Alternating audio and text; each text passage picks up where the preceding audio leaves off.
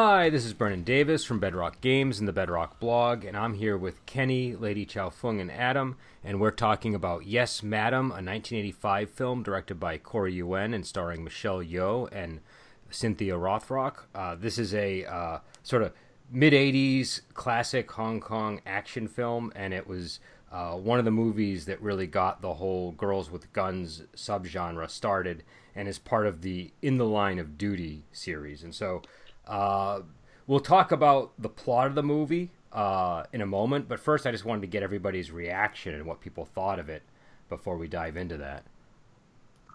Um, I enjoyed the movie. Like it, it, I don't think it was a bad movie, but there are many parts I felt could have been done better.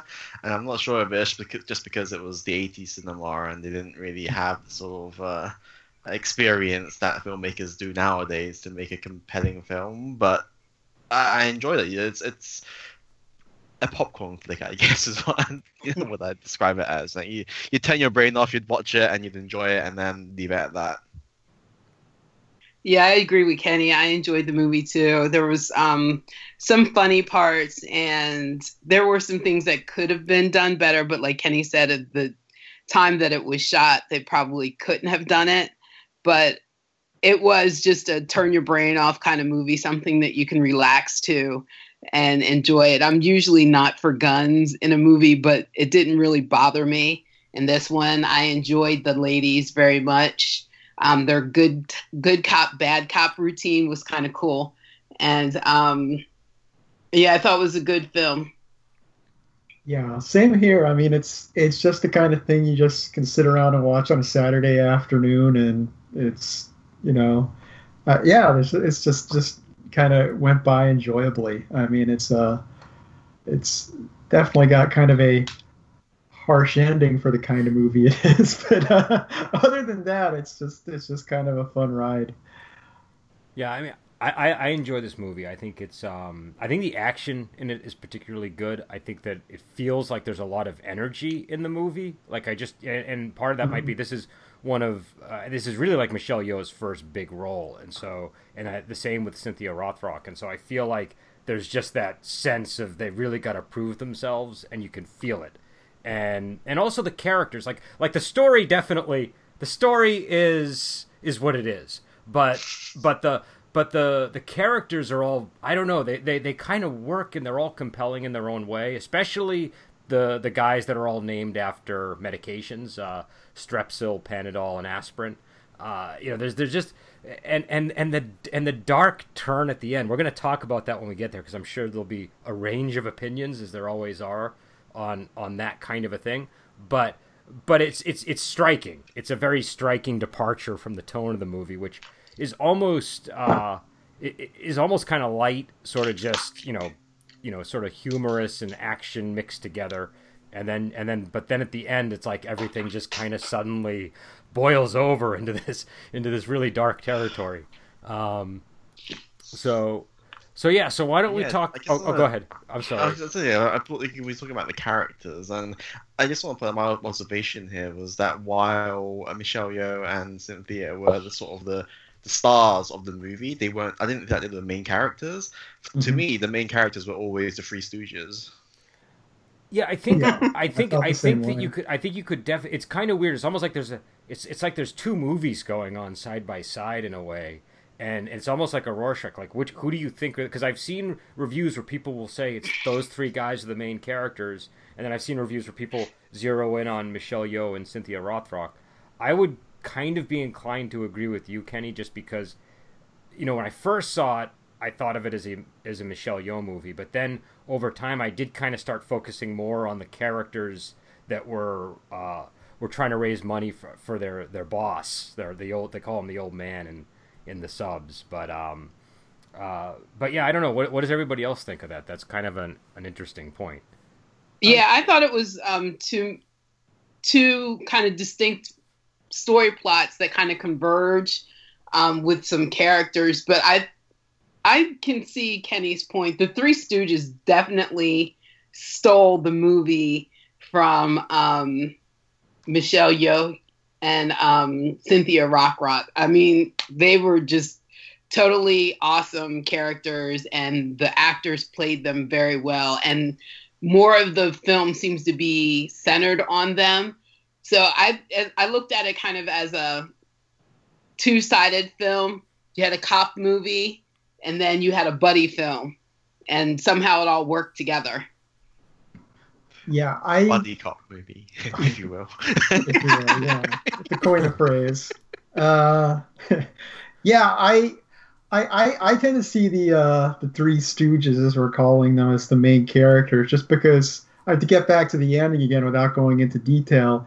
Ultimately, what happens at the end is about them. You know, it's uh, it's kind of the climax of the movie. You know, they they kind of have the dramatic closing of the movie be about them. So it, it ultimately because up till that point you could argue it either way. Yeah, it's. I mean, it's a tough call because it really is kind of like you have this like the the the two female characters are like the action stars of the film. They're the ones that propel all of the the cool action sequences, and the three and the three guys are are really kind of there for like comic relief and you know sort of funny situations. Um, and and I think it's just that the funny situations are are not only they don't they not only take up a substantial portion of the film, but there's a lot of character sort of development with them. And with the Michelle Yeoh and Cynthia Rothrock, it's more about them just being sort of like you know you know action oriented and and and, and doing things. So uh, so yeah, so I don't know. It's it's an interesting sort of thing to think about. But uh, yeah, in fact, thinking further on it, it, it almost seems like an intentional choice because usually, if you like wrote this screenplay, you would have those three characters, and they'd be oh, they're the people the cops kind of encounter as they're tracking down the passport. And it feels like, hey, how about if we take these three nothing kind of minor characters in this in this story, and let's just let's spend a lot of time focusing on them. Well, and it, and it is worth pointing out one of the um, one of one of those actors was the action director, and so mm. uh, you know that was the Mang Hoi character Aspirin, and and so I don't know, you know, there's uh, even even like the so even a lot of the comedy there that they were doing felt very physical, like the stuff with the with Tsui Hark's uh, uh, uh character that was making all the forged documents and stuff. And when people would show up at his residence, it would all be kind of these slapstick situations, but like really sort of intense slapstick, not like uh, yeah. not like stuff that we're accustomed to in recent years. Um, but let's get on to the uh, into the story, just so we have time to cover it. Um, the film opens up in a in a bookshop, and Michelle Yeoh's character, uh, Inspector Ung, is just uh, you know perusing the shelves, and a flasher walks in. Uh, I believe he's played by Mai Kay, and he shows he shows himself to her, and she she traps his genitals in a book, and then the cops show up and arrest him, and and and as they're taking him away, and as she's driving away, there's a, a robbery at the same like the next store over, and she turns around and she you know she there's like a big big gunfight, and then uh, you know she she uh, blows out the tires of the getaway vehicle and ends up blowing off the hand of, of, a, of one of the suspects as he's reaching for a gun, kind of like in uh, in RoboCop a few years later. But uh, but yeah, so I don't know, just the opening scene. Uh, but what what did people think of it? Any thoughts? It, it, I don't know. It, it, it, set a strange expectation for me in terms of what to what I would, would see from the movie. Like I, I, was expecting sort of more of these sort of weird action scenes of like big gunfights and um and you know like a uh, sort of gang stuff and dealing with uh, stolen goods. And I mean, it, I, I I I thought it was a pretty interesting. Um, sort of firefight scene, as it were. But it, it's it felt a bit weirdly cut together at, at points. Like it, I don't know if it was just me, but some parts of it were sort of flashing. Like it, like what Michelle Yeoh would teleport a little bit uh, from one position to another position. But I don't I, I don't know if it was just me like. Or if it's the quality of the movie or whatever, but I, I don't know if any of you guys saw that as well. Yeah, I thought she got to some spots pretty quickly, and I didn't know how that happened. So I didn't know if that was just me not catching everything because I was actually doing something else at the same time. So yeah, I, that scene was kind of weird for me because I didn't know what to expect from the movie from that first opening scene, whether it was just going to be a whole bunch of gun battles or if there was going to be some other stuff in it. But it turned out better than I expected. Yeah, I, I definitely say it fits weirdly with the rest of the movie. I mean, it, it, it, the expectation it sets up, and uh, that I, I like the scene. I enjoyed it. I mean, it's it's definitely kind of straining at being this extravagant scene on not a enormous budget, but I think I, I it's it's a fun scene. I, I, liked it despite the fact that it honestly I kind of forgot about it till we were talking about it now because it just it doesn't it doesn't connect to anything else that happens in the movie, so it just kind of dropped out of my memory.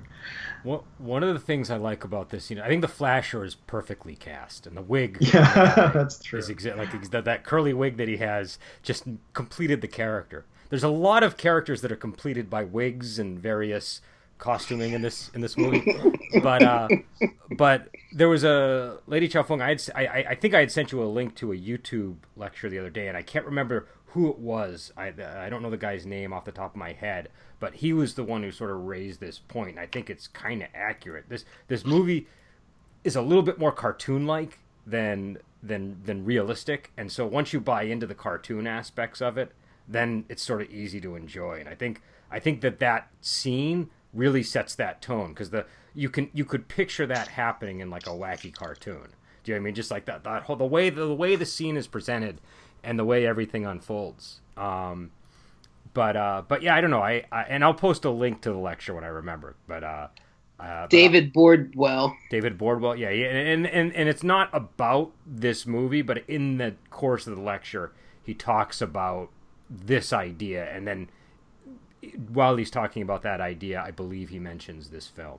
Um, but uh, but the next the next scene is uh, uh, uh Inspector Ung going back to the uh, police station, and she's greeted with a celebration by the uh, by her fellow police officers, and then she's meeting with her. I think it's her superior officer, Officer Wong, and he's asking her to postpone her vacation, and she asserts that she is indeed going on her vacation.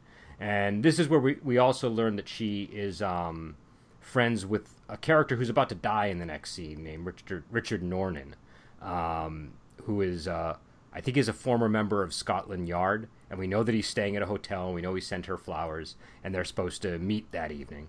And the uh, the next scene, unless you guys have something you want to say about the uh, the police station scene, which I I the cheering was pretty odd in that scene. It was.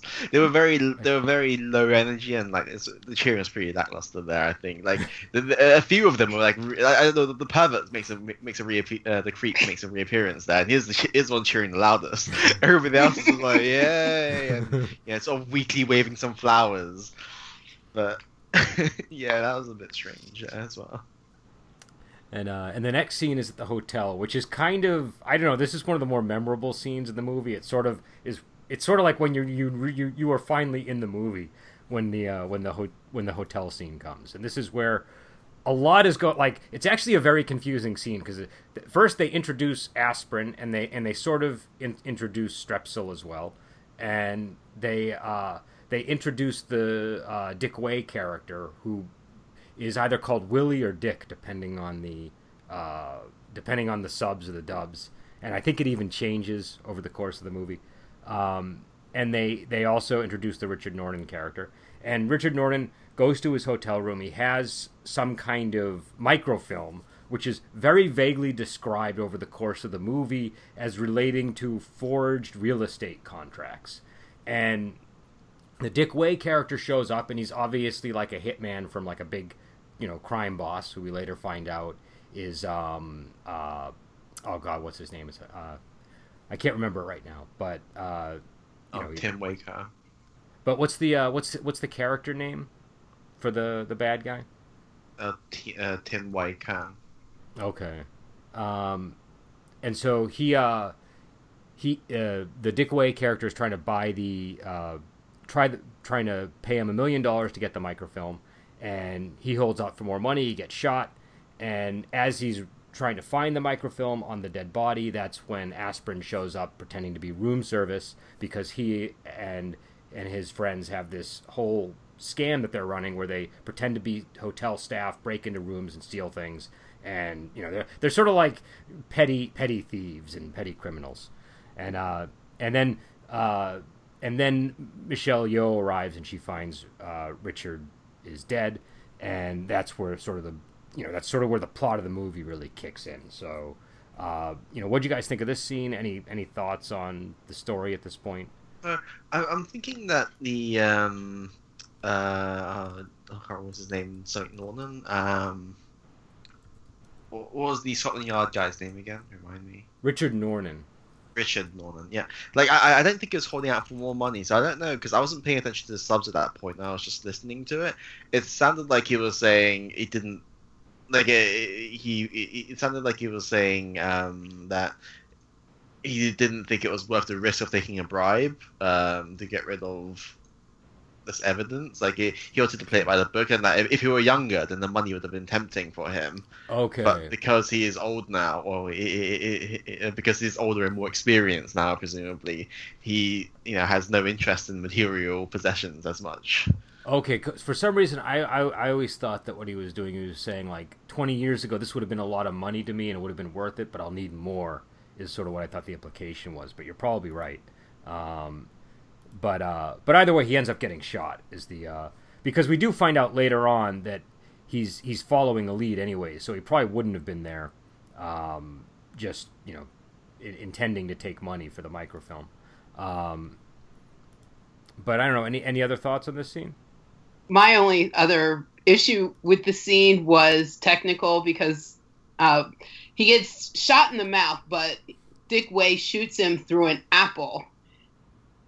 I've seen an apple, a bullet go through an apple in person at MIT, and the other side completely explodes. So the back of his head would have completely exploded, and there would have been blood everywhere. So I had an issue with that because that's not true to life. So anyway.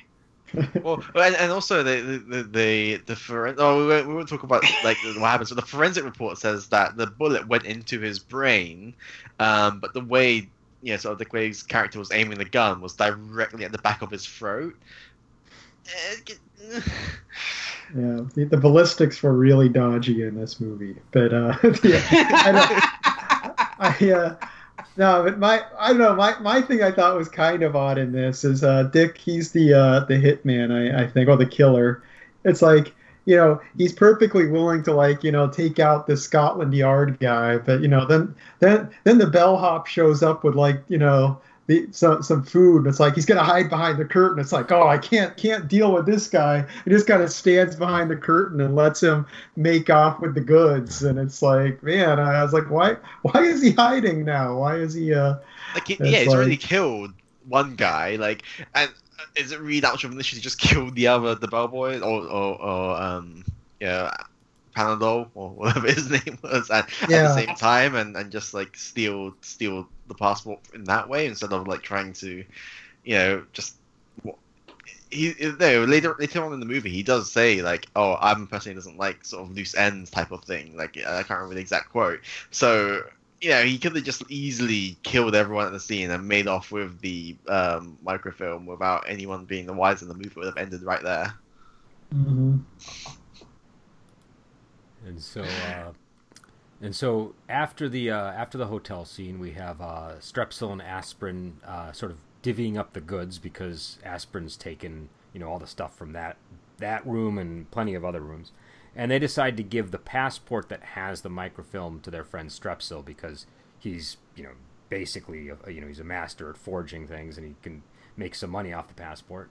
And we immediately go to see uh, uh, Panadol, who's a, the uh, uh, you know the, the, Forge guy, and it, so number one, he's played by Tsui Hark, and he's got this sort of really elaborate operation set up in his room that's very mechanical and very. The house is cool. Yeah, he's got it, it's it's like peak '80s just here's a bunch of really cool stuff with gears that you know I, I didn't know if it would all work the way it did but it didn't matter and and it was there was it was just like a tinkerer's you know heaven. It was, and and so uh, you know he's, he's he's working on some fake IDs when these guys storm into his uh, into his apartment. There's a there's an extended sequence of how they get in there that involves a, a grenade that first seems to be fake and then turns out to be real. The door blows up, and they come in and they they they hold him at gunpoint and uh, Strepsil and Aspirin return and pretend to be cops to sort of help him chase off these guys,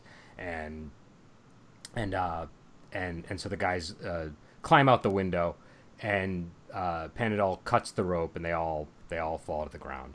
And at this point, we uh, uh, number one, Panadol is given the passport, but number two, we learn uh, about their relationship with a with with with a guy they called the Old Man, and in in my subs he was called Sifu, um, but I think he's just kind of like a petty crime boss of some kind that's sort of in a retirement home. And He was referred to as Sifu as well in the in, in the conversation. Okay, okay. So, um, but I don't get the feeling that he was running a dojo with them. I feel like I feel Oh no like no, he- see Sifu can refer to many things. I think in this case he was the person who taught them how to pick locks and forge stuff and stuff. okay, so it's like a teacher type situation. Yeah. Um, and so uh, we learned that they're saving up money to buy him a house so that he can get out of the retirement home. Um, and so I don't know. I was gonna. I, I I assume people might have comments on this scene, so I'll I'll leave the floor open. But if not, I can move on.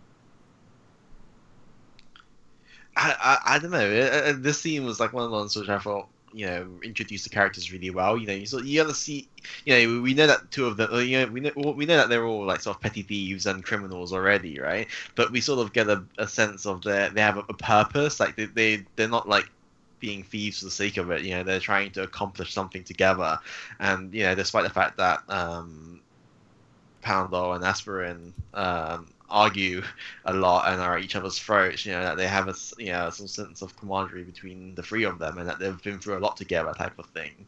You know, they- they've mentioned multiple times that you know we've known each other for twenty years or whatever, and well, yeah, they, you know, they, they, they bicker like siblings would, and and you know it's it, it it's a very nice. You know, it gives you a sense of how close they are, and that they are basically brothers, and and and, and that there there is no, it, it, I don't. I, it's hard to say what would happen to the rest of the story at this point because you know we're sort of seeing we're being introduced to these people and um and being shown that yeah that maybe they'll accomplish their goal, maybe they won't. They, we, we don't know if we're if, that, if that's maybe part of the story or not. There.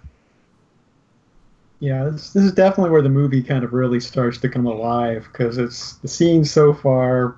You know, we haven't we haven't had any like serious character interaction. You know, like with Michelle Yeoh's character at the police station. It's like the, the, the thing, scene she's been kind of been serviceable, kind of servicing the plot. This is the first one we have characters kind of interacting in a more, you know, just just human kind of way. And uh, so yeah, I, I I really like this scene a lot. Yeah, I like the um the relationship that the three have together. And it's funny that we're calling them the Three Stooges because that's kind of how I thought of them the whole movie. You got one who's kind of in charge, and the other two are kind of inept. But um, it's just I don't know. They have such chemistry and they're hysterical together. And the way that the apartment was set up with all the moving parts and how to you get to see it again later how everything you could tell that Panadol was a, a genius a street genius with all his contraptions and everything and that was really cool the, those three characters I think are the three most well developed characters in the movie And uh, yeah, I, I, I would I would I would I would agree with that. And I think um, uh, I'm gonna uh, I'm just gonna there's a lot to cover. Even though this is a very sort of straightforward movie, I'm gonna sort of skip over a lot uh, in the next sequences just so we can get to the meat of the film. But if you guys want to interrupt me, go right ahead. I don't wanna I don't wanna stop you guys from you know saying a thought that you might have. Um, but in the next scene, we we get to meet the villain for the first time, Mr. Tin, and he, uh, you know, there's not much really t- to do with him here except he's learning about uh, Dick Wei's failure, and we do get the first big villain laugh though. And this character, he's really built around this laugh, like that's that's pretty much what he's all about. And so, you know, it's a significant introduction in that respect. Uh, and Panadol uh, forges the passport. He sort of he sort of takes off uh, Richard Norton's image and puts on the image of a guy who we're going to meet in one of the upcoming scenes. And he accidentally clips the microfilm, which was concealed behind the photo, onto his headgear, and that stays there for the rest of the movie for quite you know until until they discover it towards the end. Um, so they don't even have any idea that they have this microfilm for for a large portion of the film, and at the police office, they, they conduct the autopsy on Richard Norton, and we get to the sort of the, the autopsy, the, the very odd explanation of what happens to him.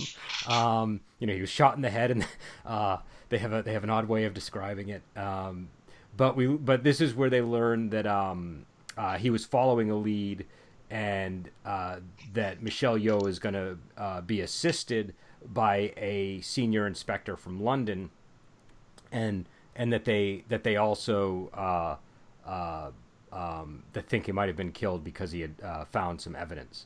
So uh, after that, the next morning, Strepsil gets up, has an argument with uh, I think the guy that's delivering his paper, and then he finds out that the person that they stole the passport from was you know is in it was murdered and is is you know is is a big deal, and so he he and Aspirin go to the nursing home which is where we meet the uh, the big boss and and the two other guys, and and we there's this whole scene at the nursing home where they're where they're going there and the, and and the boss is played by Sammo Hung, and they're there to explain to him, uh, you know, that they that they have this situation and they don't know what to do about the passport.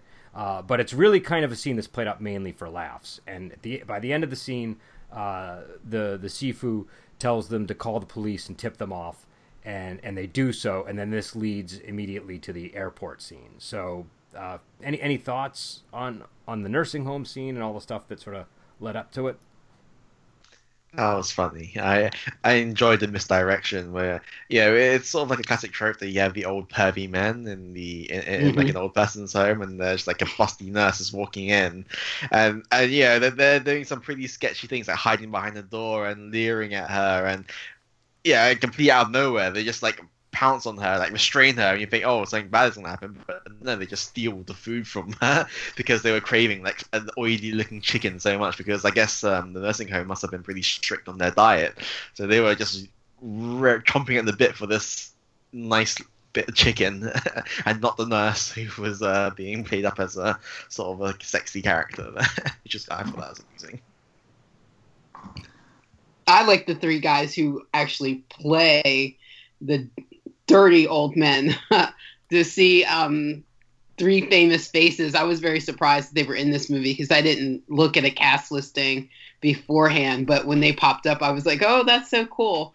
That they were the three lusty old men. So yeah, because it's well, yeah, it's Sammo Hung, Richard Ng, and David Chiang. Who I didn't even know that was David Chiang until until you you said something to me on Facebook. I know it was it. him, and and I was like, "That's that that's not David Chiang." I and I looked at it and I was like, "That doesn't look like him." And then I looked it up and it was him. So I was, uh, so good eye on that one because that that I I had seen that scene so many times and I never never caught it. Um, but yeah, I, I thought that that was a great misdirection, and the way that they shot the it, again, it was very cartoon-like. She kind of walks in and like she's you know very busty, obviously, and you think that they're going to grab her, and and they're just after the chicken, and and just the the way that it was done was was really effective.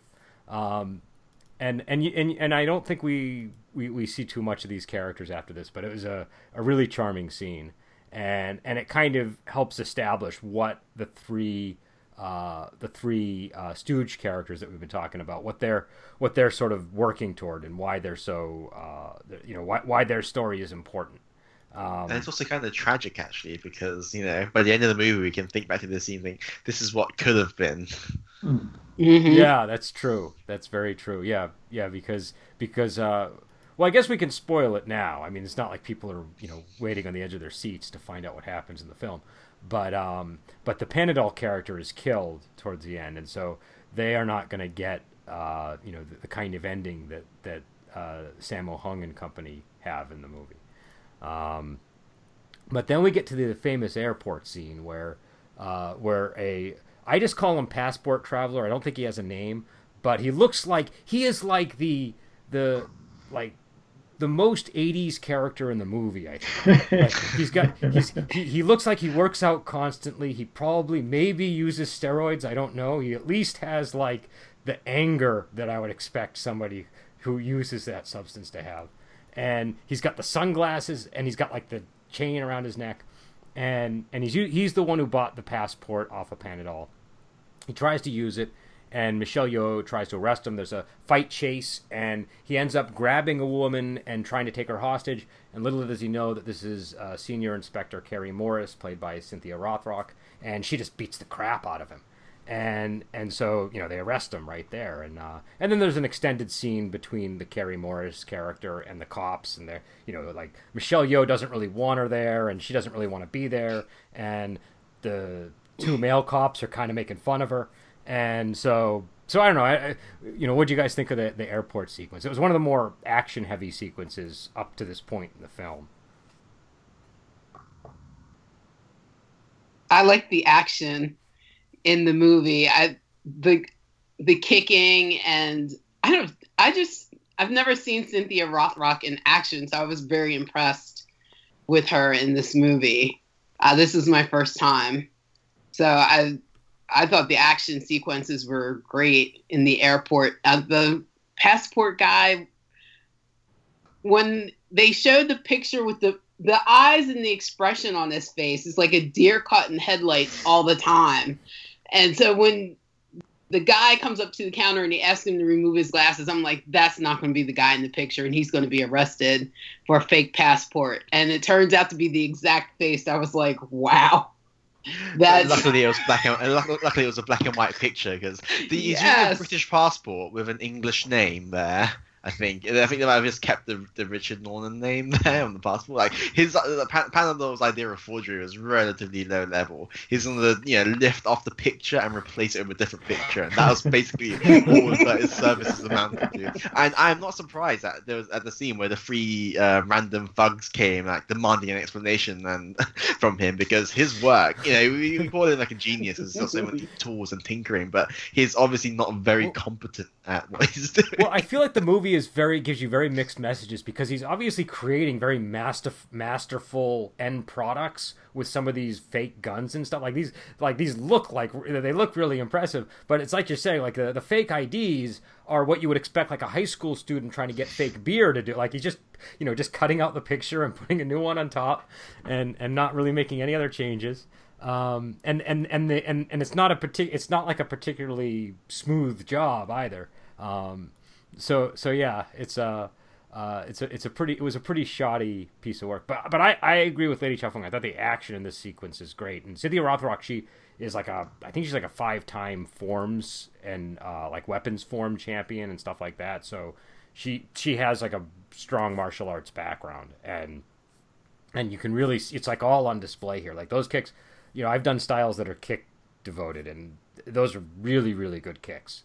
Um, and and also just the the again, I think the level of energy. Do you know what I mean? Like the level of energy in both of their performances in the fights is really high, and and that that is what really to me sells it is just the the you know the the firepower in the in the hits. Um, and also you just get the you get the impression too that everybody involved is like in really good physical condition, like that they're they're they're uh, uh, like it, it I don't know. It just feels like everybody is sort of on the ball. Um, I think Cynthia definitely like she looks like she could deliver deliver a really powerful kick because hmm. like she, uh, her, her, thighs were pretty muscular for like the brief moment they were flashing under her skirt there. Um, there's like she was doing like one kick off the wall where you know she was dressed in like a very uh, short sort of pencil skirt thing and it just lifted up, but you can see her legs are pretty muscular and like you could imagine that. I can imagine that delivering a pretty punch there. Well, I mean, I think that um, the th- that outfit would have been very hard to perform a kick in. I imagine because I mean, just you know, like you know, I, I've I've tried to do stuff in jeans and you know, like restrictive clothing, and can only imagine like in. I think she was wearing heels and a skirt, right? So it would have been mm-hmm. it would have been very tough. But but I think also like Michelle Yeoh, if you look, her her trap muscles look like really really strong in this scene. And so I think I think that everybody was kind of working out. I know that she worked out like eight hours a day or so, like she like a crazy amount before the uh, you know leading up to the to the movie. And I think you can definitely you get you get the impression that people are just in good physical condition, which to me always helps sell action And. You know, somebody if somebody sort of their posture is bad or or or their neck muscles look weak or they just don't look like they've been training a lot, it just even if they're doing everything right, it just kind of ruins it for me because I can sort of you can sort of feel the the the lack of energy in the movement. um, and so I just feel that that's there. Uh, and so so yeah, but in the in the next scene, they they take the suspect to um, uh, to the uh, uh, police station, and uh, Carrie Morris roughs him up a bit, and they have to send him to the hospital, and they decide, or Michelle Yeoh decides to let him go. Uh, they you know they sort of fake a flat tire situation, and he breaks out of the transport vehicle and he uh, ends up going to chase after Panadol, which is exactly what they wanted him to do, so that they could they could uh, they could track the person who forged the passport. And then there's another sort of zany sequence inside Panadol's lair, and this time he's got all these. Ca- it looks like he's he's he's made improvements since the last one because he's got like these weird cages that he can that, that are like walls that he can sort of move around and trap guys as they're chasing him. He's got a dummy with dynamite all set. He's got like all this stuff that's like sort of set up beforehand, and and uh, he ends up getting chased onto the side of a building. And as the uh, as the passport traveler fellow is gonna drop him off, Carrie Morris shows up and shoots him, and uh, and Panadol ends up getting taken to prison uh, or to jail. So, uh, thoughts on the uh, on the on the second zany scene and um, and the and the the roughing up at the police station scene. Now, I'm not too good with like sort of history of cinema, but it was a. Did this sort of happen before the Jackie Chan stuff, or like after, or during? No, police. This, I mean, uh, Jackie Chan was around, and this is like I think after Police Story, even so. Okay, because it was definitely it felt very Jackie Chan style.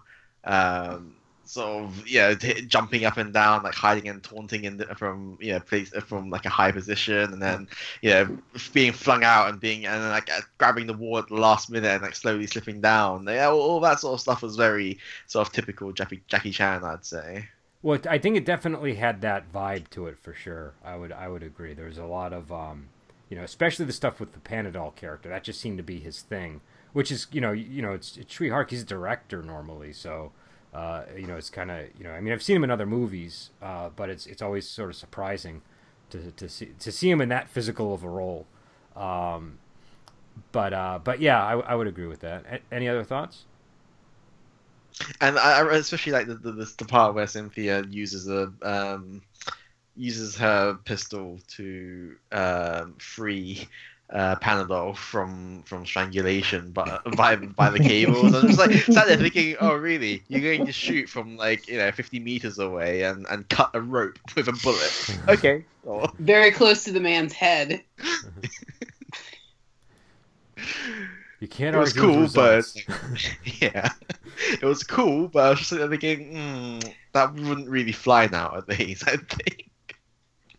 So so then they end up with Panadol in the uh, in the police station, and they, they throw dirty water on him, and uh, and and uh, the Cynthia Rothrock character, uh, Carrie Morris, she she sort of has this extended exchange with him where she she tell she tells them that they've nicknamed her uh, nasty foreign chick in the subs. In the dubs, they actually called her nasty white bitch, but in the in the in the subs, it was nasty foreign chick, which I think is I don't know. I'm assuming is closer to the original meaning, but I don't know. And and so uh, you know he ends up getting uh, Michelle Yeoh steps in and sort of takes over because it's not going well between him and uh, and uh, Carrie Morris, and so she she shows him a book of suspects, and he kind of inadvertently draws her attention to images of aspirin and strepsil, and they end up putting him in detention, and then they uh, they they they go to try to find uh, uh, the the two the two characters who are in the uh, in the um, in the pictures. Uh, so any uh, I, I was curious about people's thoughts on the nickname because I was wondering I was kind of curious about that. Um, Oh, the nickname roughly translates to angry uh, foreign woman. angry. Okay. All right. Yeah, and you know, I, I I didn't think it was supposed to be as insulting as like foreign white bitch. So um, I think that was just the bit the, the translators taking liberties there. Okay. Okay. Um, Yeah. So then in the next scene, we we uh, we see Mr. Tin again, and he is uh, pulling a guy named Mad Dog, who's got these incredible eyebrows, uh, out of the field. And using him to sort of, you know, he's sort of, uh, you know, creating a cocoon of protection at his lair, and so he's, you know, he wants Mad Dog close by, uh, and he explains that he knows who got the passports, and he, uh, he says it's these guys Strepsil and Aspirin, and that they hang out at, at uh, uh, at pool halls and or the Dick Wei character says this, and he ends up uh, going to track them down in the next scene at the pool hall, which is kind of a cool scene where Aspirin and Strepsil are trying to make money uh, playing pool against a guy that they assume is just sort of like a rich mark, and they uh, it turns out he's a champion snooker player, and and and he ends up kicking the crap out of them, and they owe him one hundred and forty seven thousand dollars and they try to talk their way out of it and then his men he's apparently like got all these thugs that he travels with and they they uh they end up you know uh beating him up until uh until the Dick Wei character shows up. And he uh he start and then there's this big chase through the city. And they end up going into a bar where the two inspectors are also looking for strepsil and aspirin as they're running in. And there's this great sort of fight sequence in the bathroom where uh, where where where Dick Wei is trying to trying to deal with Strepsil and aspirin, and Michelle Yeoh and Cynthia Rothrock sort of step in and, and fight with them. And at the end of the scene, uh, aspirin and Strepsil get away and go to their apartment, um, but they're they're scared out of their minds, and they're uh, and and they and they ultimately decide that they're just going to allow themselves to get arrested so that they can be safe in jail. Um, but thoughts on the bathroom scene, on the pool hall scene, on any of that stuff? I, I, I like the bathroom fight scene actually because there was that one moment where um, Dick Wei's character sort of throws Michelle Yeoh's character into the mirror, and yeah, we mentioned that before that you know all the actors like they had very high energy and you know they were very willing to sort of go the extra mile to make sure you know everything looks and feels powerful. And I think that was one of the moments. I was like, oh, that looks uh, uh, rough, for lack of a better way to say it. Well, I think I think it's. Oh, are we gonna say something? No, no. Oh, I, I think I think that that's a really standout moment. I don't know if that's her or not. That's something that I've because I, I always slow it down to look. I know that she did most of her stunts in this one, but that's one that looks like if there's going to be a stunt double, that would be the one that I would expect them to throw a stunt person in because she like slams her back against the uh, the sink. Uh, but I actually have a lot of trouble telling when I when I slow it down. Um, but I think it really sells the uh, the action in the movie, and and I think it also sort of sets the the sort of expectations the you know of uh, they're not gonna you know they're gonna they're gonna mix it up just like if it was you know movies with with uh, with male actors in it, and and so it ends up uh, I don't know. I think I think is it kind of makes the action work uh, because you get the sense that they're you know that they're really they're not pulling their punches on things. Um, yeah. So, uh, any other thoughts? Mad Dog. Let's talk about his facial hair. so it's it's very it, it's so his his facial hair is so striking. It could it could it could be distracting to a viewer who might who might find that their immersion is broken by the by the costuming but it it's it, it I don't know it just kind of it, it's it's it really stands out I I enjoy it but I could understand people not liking it because it's so it's so over the top it's uh it's very over the top it's is that his real hair because the hair no. was bushy then the eyebrows were bushy. I mean, it's like they took this. I don't know. It was like overgrown caterpillars on his face or something. But it, I, I, didn't, I can't even describe it. It was so bad. Um, uh, I'm with Brendan on this. I liked it. I, I completely get that it is ridiculous and over the top, and people complaining about it is entirely justified. But I found it very entertaining. the thing is, like, are, are, we thinking it's ridiculous because looking at it through the lens of 2018? You know, was it I don't know. I think it was ridiculous then. I Well, no. remember the No, 80s I- I think well. Kenny and has a I, I would have thought I that was if I saw this as a teenager, I would have thought that was ridiculous. but I think we do have to remember in the '80s things were a little bit more extravagant when it came to dress and and and and the mix. I mean, it's not just. I mean, it, I mean, you definitely see it in the Hong Kong movies, but you also see it if you watch a movie like Return of the Living Dead, where you just have these characters were expected to sort of really pop out at you in the 80s and they had and they had to pop out so that you visually sort of just knew everything about them right away. You know if a guy was a druggie he'd have on the sunglasses some funky hat a trench coat and like plaid pants or something weird and just that would nobody would ever wear. And and I think uh, but you knew immediately okay that's the drug addict character. That's the you know that's the uh, that's like the uh, you know the the really tough bastard character. Like everybody just kind of you know established themselves that way. So I think I think it is sort of also part of the the time period, but uh, but but yeah, I don't know. I mean, I I, I think that it's a I, I find that character more compelling every time I watch the movie because I just want to know way more about him, and you don't get that much information about the character, so you don't really know what's going on with him. But all not not only is not his his costuming isn't the only thing that's extreme. All of his reactions are extreme. Everything about him is just way like like if everybody else is going, yeah, it's exaggerated. Like if if, if everybody else is going 20 miles an hour, he's going 120, and it's uh, you really see it in the final scene of the movie. Um, I think like it, it's so his character seems to be to fill the the, the role of the, the countryside hick type character. Like it, it sounds like he was someone who was with uh, Mr. Tin like from years ago, and you know he's only been recently bought out. Um, know, of, of, the rural China or wherever it was uh, he was pulled out of to help him with his current business. You know, because Mr. Tin was like advertising, "Oh, I've got a legit business now," you know, and uh, and I can make money. I don't need to sell opium anymore. And yeah, we, we, yeah, Mr. Tin has like uh, his fingers in many pies, but.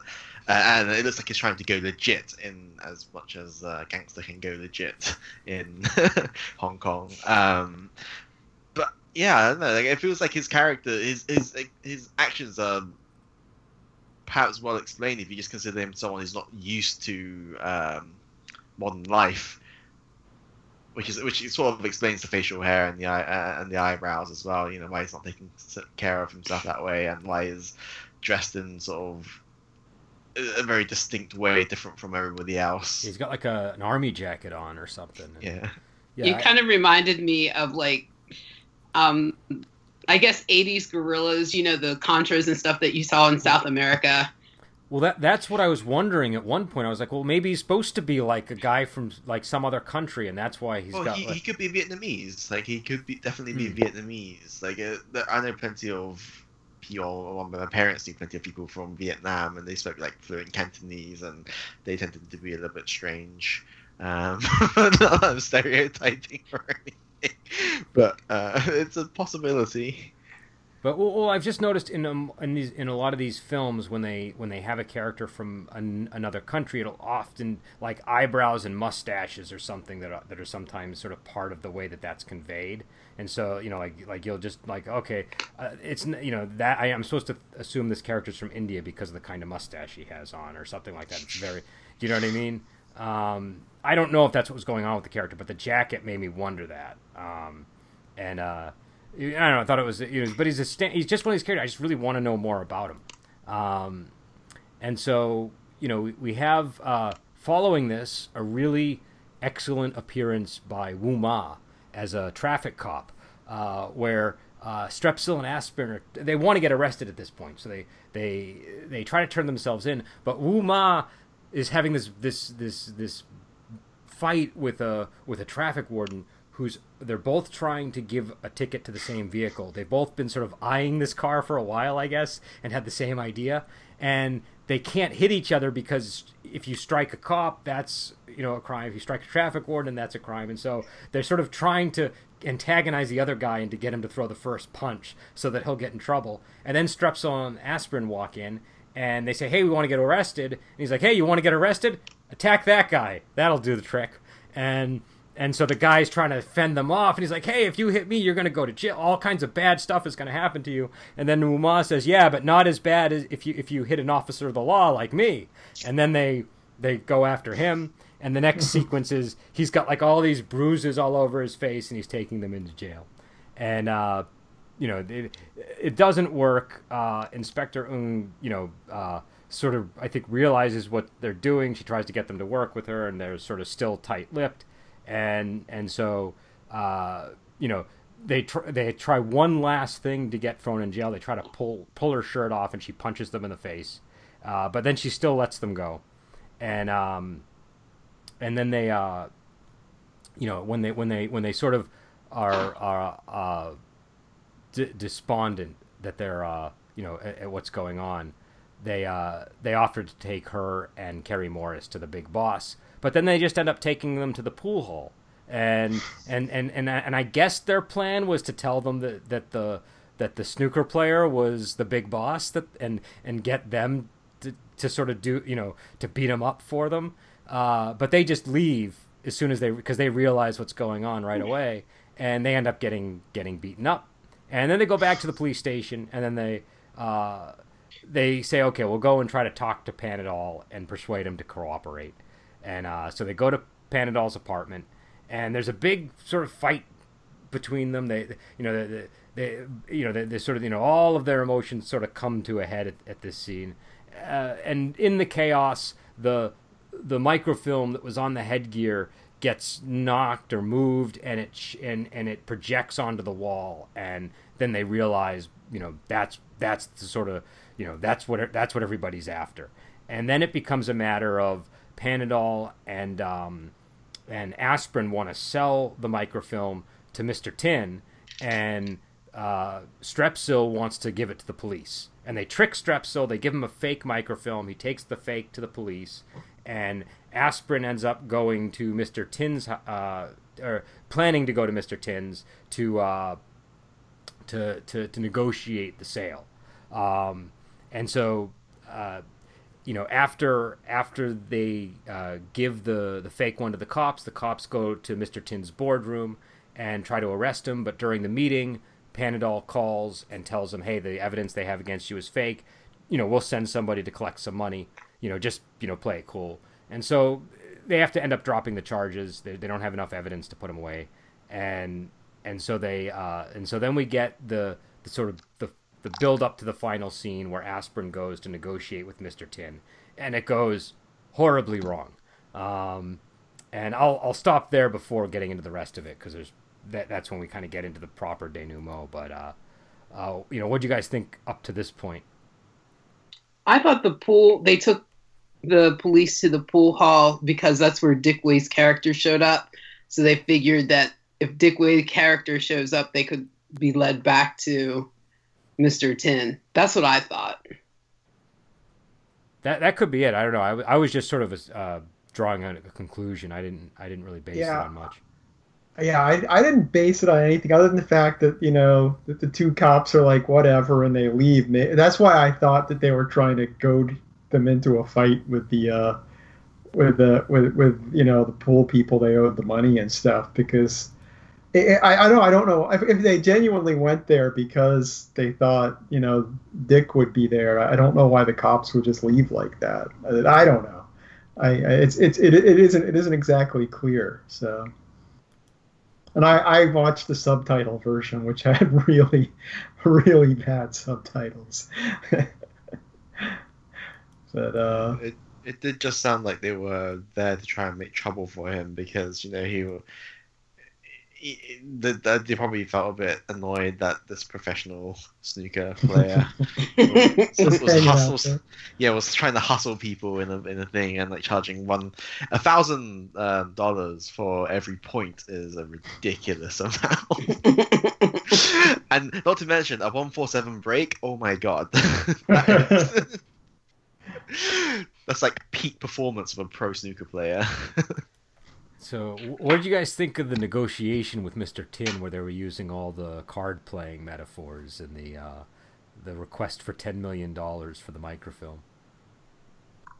Sounds so much more impressive in the Cantonese.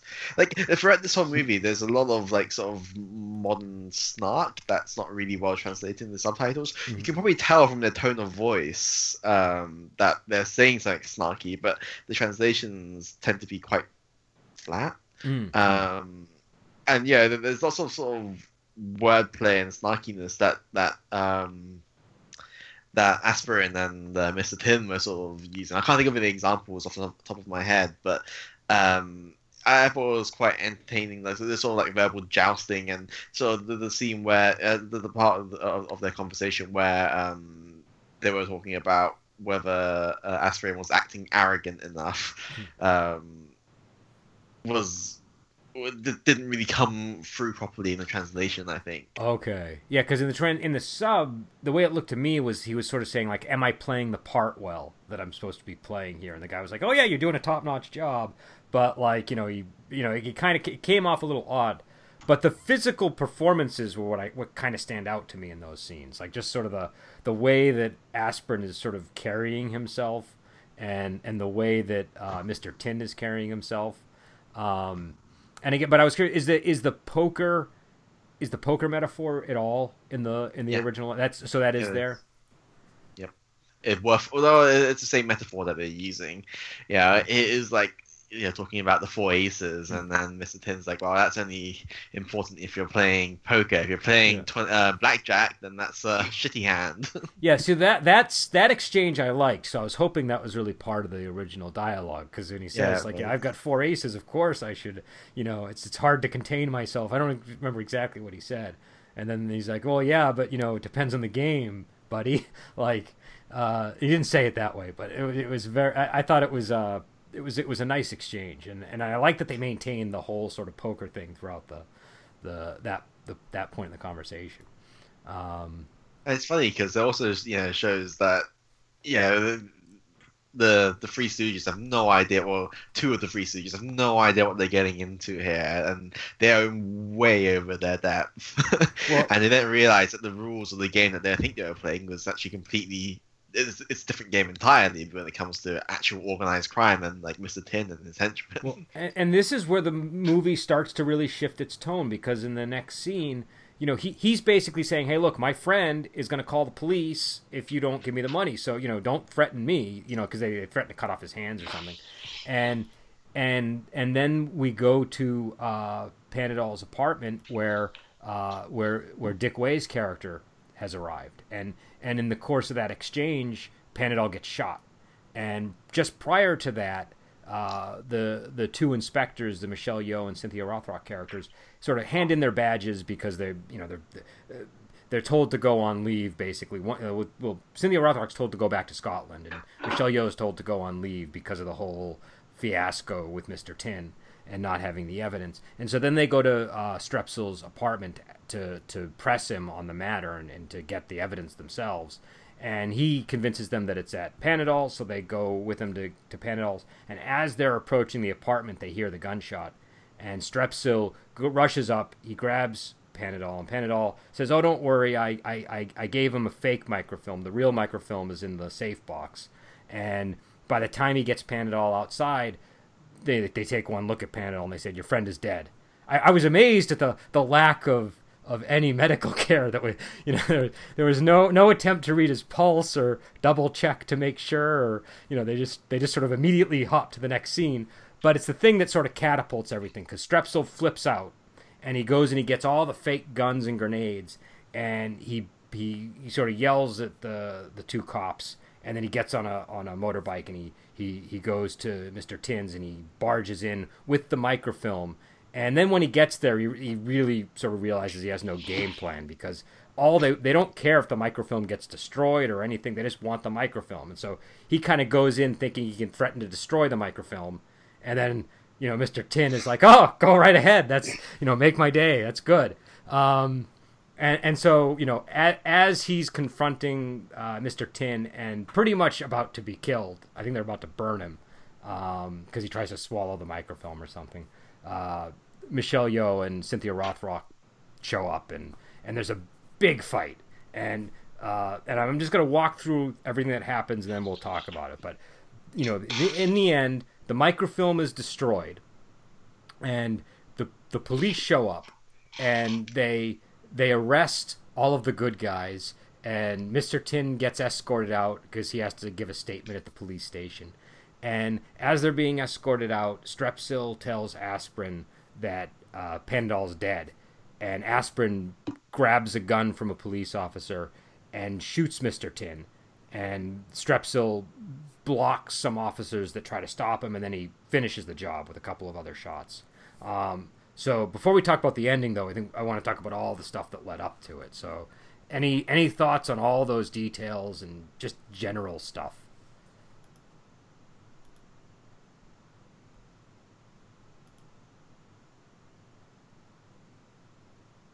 Oh, oh, sorry, Kenny, we can't hear you.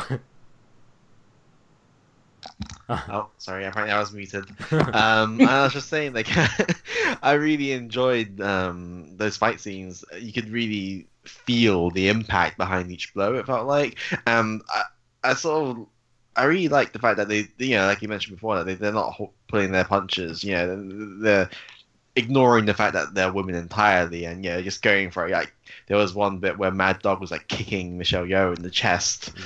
uh, you know, which is generally speaking, you know, you don't really, it's sort of like off limits, isn't it? So you wouldn't really think about that. But, you know, they, they were just going for it and like they're probably trying to, you know, it, it felt like they were probably trying to injure each other there. So, um, and and some of the, the, the kicks that Cynthia was doing was very impressive as well. I thought, and uh, you can also see that she had quite a bit of skill with um with the pole, uh, the staff. Mm-hmm. yeah, that was well when she was the sort of um, weird umbrella thing. That was a pretty impressive scene. Yeah.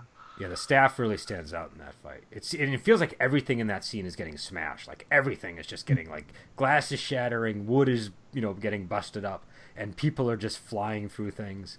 Uh, it just feels like every like everything is sort of just getting tossed around and and wrecked. Um, yeah, there's so much glass was being broken throughout like the whole movie itself. Like there's like glass is just being broken left, right, and center. And this is actually the first time we see like someone actually being injured as a result of it, yeah. and that's Mad Dog when he's kicked off the uh, the second floor or the, the, the first floor and uh, balcony, not balcony thing, but like the um, it's like a mezzanine or something. I don't know what the proper yeah, well, uh, onto a weird like glass waterfall thing that Mister Tin had said like that's um, and, and, yeah, he had like glass shards all over his face, and he's just lying there, probably bleeding out as well. It was gruesome. the glass is like sticking out of his cheeks and stuff. Yeah, that was gruesome. And but again, it comes down. I think it's the weird tone shift in the movie because up to that, the only person who died was the guy who had the MacGuffin, the Richard Norton character, I think. And I know there have been other people shot, but but not, let's be honest, none of them really mattered in any. You know what I mean? they were all like they were all like you know low low ranking characters that die in these kind of movies all the time. But yeah. Panadol mattered. No, no, but that's what I'm saying. The point when Panadol dies is when everything like the, the the stakes seem to get raised in the whole movie. The tone of the movie changes from yeah, being yeah. kind of lighthearted to really serious. Yeah, and it's yeah, like even, shocking. Even the, oh, go ahead, Adam even even the tone of the action in this scene, like we were saying, I mean, a, a, lot of the action scenes in this movie, even if they've been really good fight scenes, have had somewhat of a comedic edge to them. You know, like the airport scene, and that was that was a great action scene, but it was also kind of funny at the same time. There's there's a lot less that's funny about this action scene than the previous ones, in my opinion. Yeah, I, I would agree. Even even the insults that that are being exchanged feel more mm. Like real like, do you know what I mean? They feel like like it feels like there's more hostility between the characters. In fact, the only person who really kind of comes out like oddly as a nice guy in the scene is the Dick Wei character because he he, he sort of pauses when he thinks that Cynthia mm. Roth when he thinks he hurt her a little bit, and then she just immediately uses that to to to to to get, to get him. And so uh, you know, but but you know, but pretty much like it's it's yeah, it's just a, it's a it's, it's a, I feel like the shifting tone is kind of shocking um, and the the you you just you, you sort of you you feel like you were watching one type of movie and it becomes another type of movie in the in the in the last scene. Um, and so so yeah. So I, what do people think about the ending? I know I know I know that uh, that always kind of gets a strong reaction from people. The uh, the the final moments of the film. I, when I first saw it, I was just like, really? It's gonna end just like that? Um, but then, like, just sort of thinking back about it, it's somehow it feels like sort of typical for movies of this era, doesn't it? Like, yeah, having like an abrupt ending and and leaving things a little bit sort of resolved, but not quite. Like, Uh, uh, as and I sort of also like the, the, sort of the message that's ending here is that you know while technically speaking justice has, has been served, but it's the you know that the law has not won this time round, and it, it, it I don't know, it, it just it just fit for me. I think it, I think that was actually the decent ending. I didn't like the ending per se in that I think that Mr. Tin should have died sooner. and then everything should have been wrapped up neatly at the end, but that's just the way I feel about movies. Um, but yeah, I, it kind of startled me. Like, they're just going to leave it like this you know, just him shooting the gun at the very end and it's like frozen on him. So it was just, I don't know, it was kind of weird.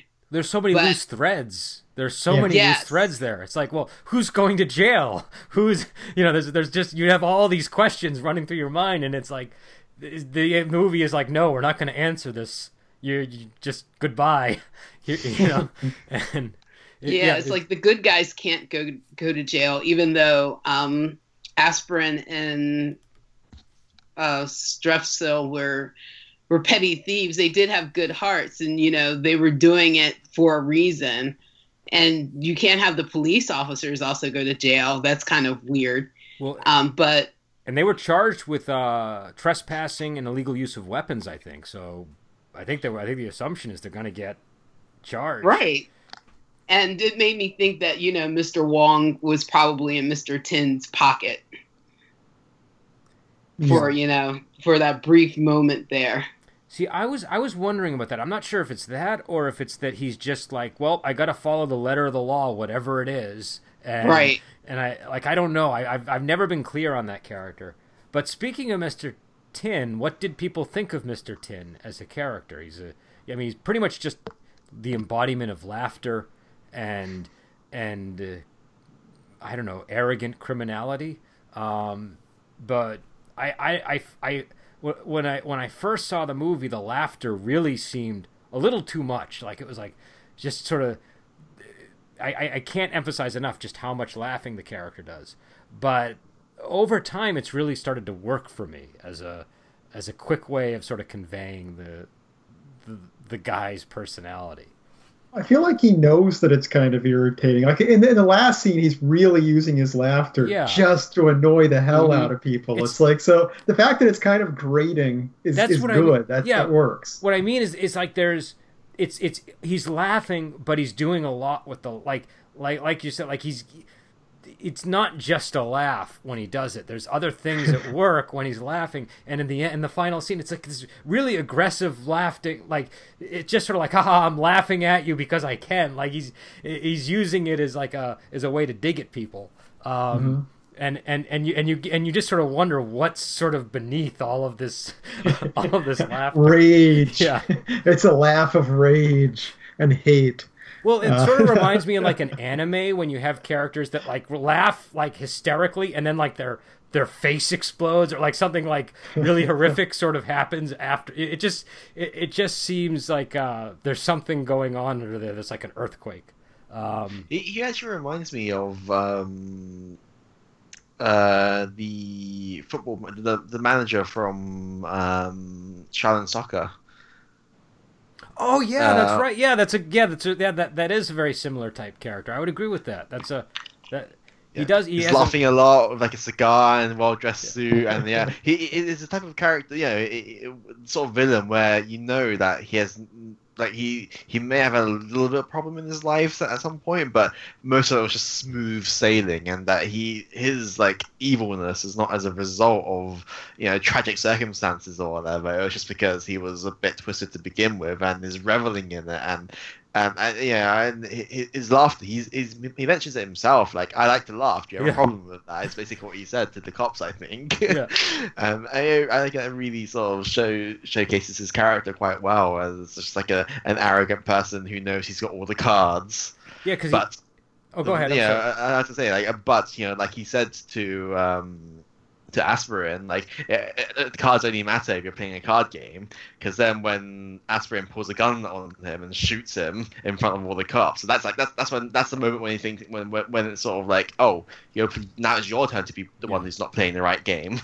Well, and I think too. I think like I mean, because he does feel like a lot of other villains. You kind of say the cigar, the look, the arrogance, but then he the laugh, and a lot of villains laugh, obviously, especially in movies like this. But his laughter is is incessant. It just is always always laughing, and he's laughing at odd moments. Like it feels like why is he like this is an odd time to laugh, and I think that it all kind of comes into the tone shifting because they have him laughing over the whole movie, and then in that final scene, the laughter sort of takes on a whole other layer of meaning because everything is suddenly dark. And so this character that was like, I don't know, you kind of think of him as like a wacky villain leading up to the movie, like everything's sort of kind of funny.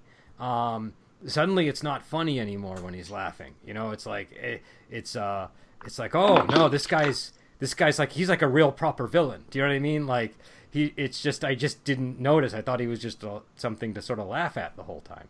Um, but yeah, I don't know. That's uh, I just think he's sort of an unusual character in that he's like he's so one note, but it's it's a really weird one note. Uh, that, he was a very effective villain as well. Like, you know, outside of his miscalculation that he would somehow end up dying, despite the fact that he's surrounded by police officers and like everyone's handcuffed and stuff. You know, he he would have gone clean away with it. Like he, he had you know lawyers on his side. He had there was no evidence against him. Like he could have gone clean away, but the the rules of the games changed for him at that moment. well, and, and it was his own fault too because he went up to Aspirin and Aspirin said like, "Is there no justice?" And he's like, "What do you mean? Look, the bad guys are being arrested. The good guys, you know, me is getting away, and you know I'm gonna come back home and relax. Like this is perfect."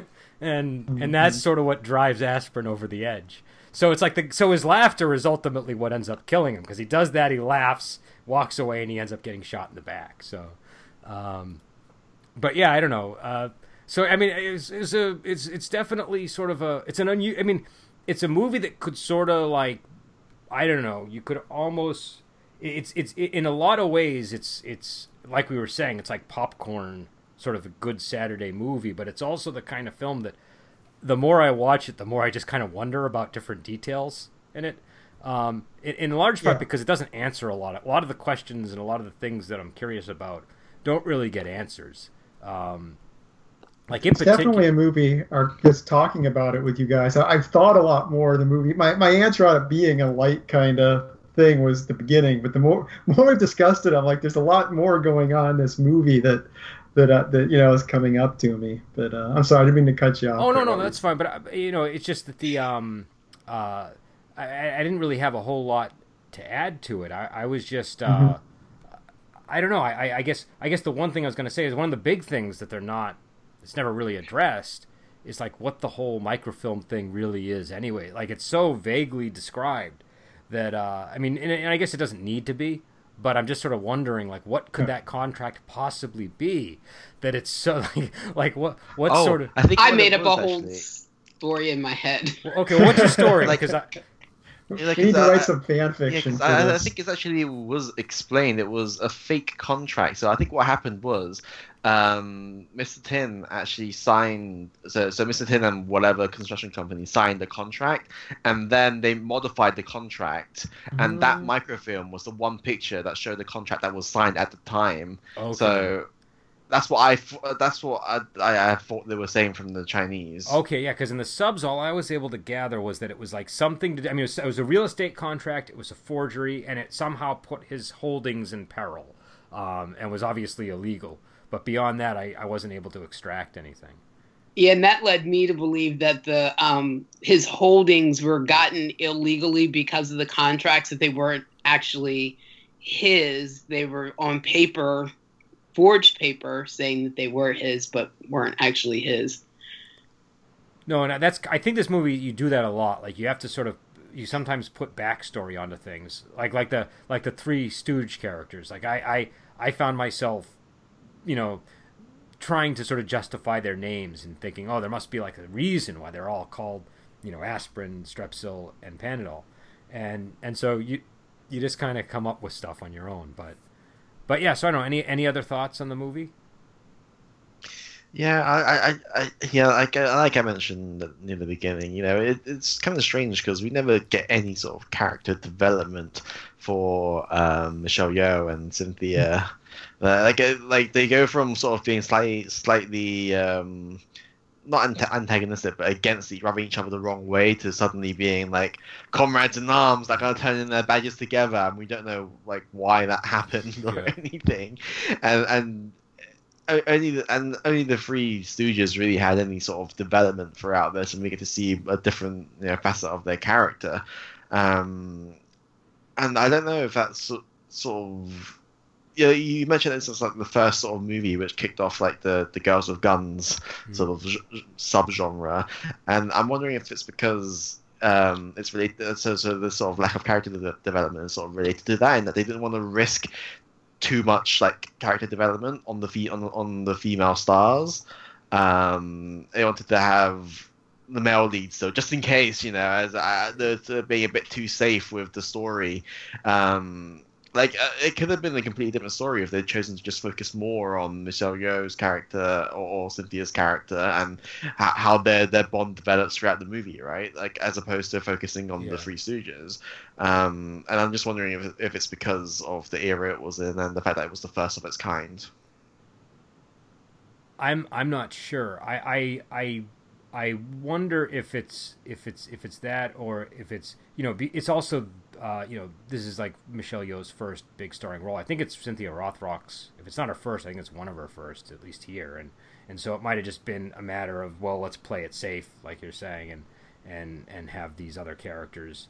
Uh, but also, I think I think action start action characters don't necessarily require the same level of fleshing out that the like you don't have to really you don't have to really feel anything particularly you don't have to really feel much for the, the Michelle Yeoh and the Cynthia Cynthia Rothrock characters. You have to sort of be their their function in the movie is to is to impress you with the physicality going on, and the the Three Stooges are the characters that you are they're they're drawn into their their story. The stuff that they're doing requires that you you buy into their personalities a little bit more and their relationships a little bit more. Do you know what I mean? So I think I think there's that too. But I don't know. I mean, I, I'm sure somebody's written on this somewhere. But I agree with Kenny. If they had fleshed out the two female characters, the whole tone of the movie would have been changed. I don't know if it would have made it better or made it worse, but it definitely would have been a different movie because, like he said, I that link of going from being ag- against each other, good cop, bad cop, one ready to kick butt, one's ready to go by the book, to all of a sudden turning in your badges together. And, you know, they've had strong words to each other the whole entire time. If I'm going to turn in my badge with someone, I'm going to have to feel some kind of strong sense of uh, friendship with yeah. them to go along with them and to support them. And I didn't get the feeling that they had a strong friendship up until then, which kind of then makes the whole movie in that aspect a little contrived for me. Like you get this genuine love friendship between the guys mm-hmm. and you it develops the movie. I think if they had more of a a genuine relationship between the women, then it could have made the movie better. Yeah, and I, yeah. Oh, go ahead, Adam. So, yeah, they did they did spend a fair amount of time on with the female characters. So it's like we we have it's not you know if you know it was a case of giving them more screen time, it would be taking away from the others. But it's like I feel I feel the screen time we got with them could have used been used a little better to give us a little more depth. Exactly. Well, all of the all of those shifts that you were describing kind of felt to me very procedural and like perfunctory. Like it was just sort of mm-hmm. very like, okay, now we're going to like now our characters are turning this direction, and now our characters yeah. are turning this direction, and and yeah, so it's it's not. Uh, you know, it, it wouldn't be like if I wanted to show a person like a Michelle Yeoh movie to see sort of the whole range of her abilities, this would not be my choice because I don't mm-hmm. think you get a number one. It's it, again, it's like her first movie, so she probably hasn't quite honed the the talents yet. But also, it's not on display because they're focused on the on the physical stuff, and I think you see you see much better displays of that in, in later movies with her. Um, so so I think that uh, you know for this one, it's really more you know if if you're if, if you're watching it because it's a Michelle Yeoh movie, it's to see the action, which is a perfectly legitimate reason legitimate. for seeing a Michelle Yeoh movie. Um, but but I think I think I think what happens when you go to see it is then you're surprised by this other subplot involving these three fleshed out comedic characters that's that sort of ends on a very touching note.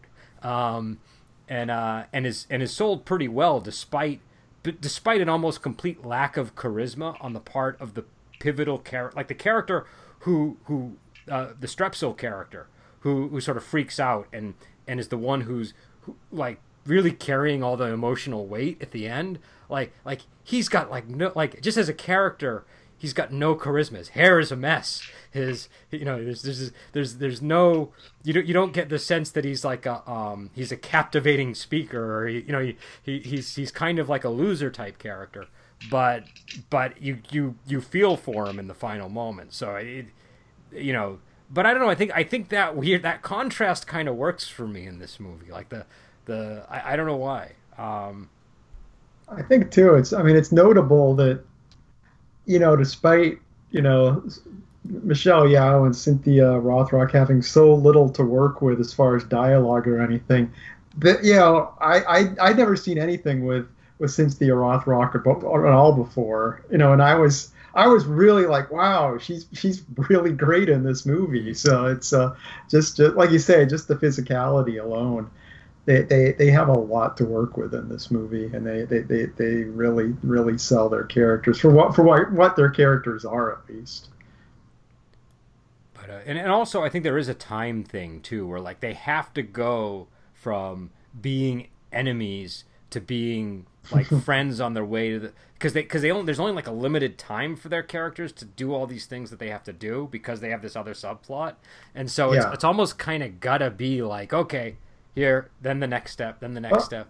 But you know, you know in other movies there are hidden clues that um, that two enemies be are going to become friends by the mm-hmm. way they look at each other or the way they handle a situation throughout the movie. You never get that kind of hint yeah. whatsoever in this one. That no, was my yeah. issue. No, I would agree with you. I would definitely. I think yeah, that's probably because it is like the first of its kind. I mean, we like refer to things like sort of Lethal Weapon or uh, yeah, Die Hard. That, that yeah, they're not strictly speaking the same type of movies, but you have like the the pair of mismatched uh, partners who eventually, you know, mm. iron things out and make things work, which yeah, if, if they could do it in, in the same sort of 90 minutes or however long those movies are, then it's kind of strange how they didn't maybe, maybe it didn't occur to them that they needed to um, include this level of depth for the for the character development in this movie. Yeah. yeah. Well, I feel like it wasn't a focus that was brought into it. Wasn't. Um, you know, it's it's notable. Like you'll like like I think the scene where they both get in the car to go to the to Strepsils, where they've just turned their badges, and that's the one where it really stands out to me. Like, hmm, that's kind of a little bit stiff. Like it doesn't feel like a lot of uh, I don't know why they're doing what they're doing. You know what I mean? But I don't care because yeah. I know that I'm gonna have a great scene of them like smashing stuff in ten seconds. But like, but it's definitely you know it's definitely obvious when you watch it. Um, yeah, I feel like considering they really didn't care that much about about the development from them being rivals to them becoming friends. I feel like since since they already established that Michelle Yeoh's character studied over at Scotland Yard stuff, they should have just had had the other characters show up, but it's like, hey, they were already like really, you know, close partners that were working together again. That way you would, you know, that that way if, if you weren't going to bother doing the dramatic turn, just start with them being good friends. You know, it's uh, that could work.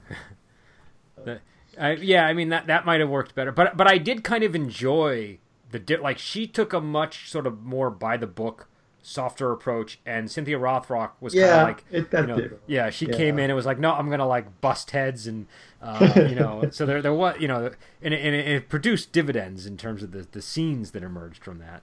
Um, yeah, I did, I did like ultimately their police work was all you know try beating someone up and then if that doesn't work just let the person go. We'll follow them and see what they do. That was like repeatedly a thing. Let's just let the criminal go and see what happens. Right. Uh, But yeah, so so we're going on like an hour and thirty minutes. So I think I'm going to end Yeah. it here unless people have something they want to add. I don't want to uh, take up too much of people's time. But uh, Yeah. but yeah, so you know, again, it's called uh, Yes, Madam. It's uh, it's it's not available on Prime like some of the movies that we we discussed. So you will have to track it down. Uh, you know, I would recommend getting the Fortune Star Blu-ray if you can. That's the one that I'm pretty happy with.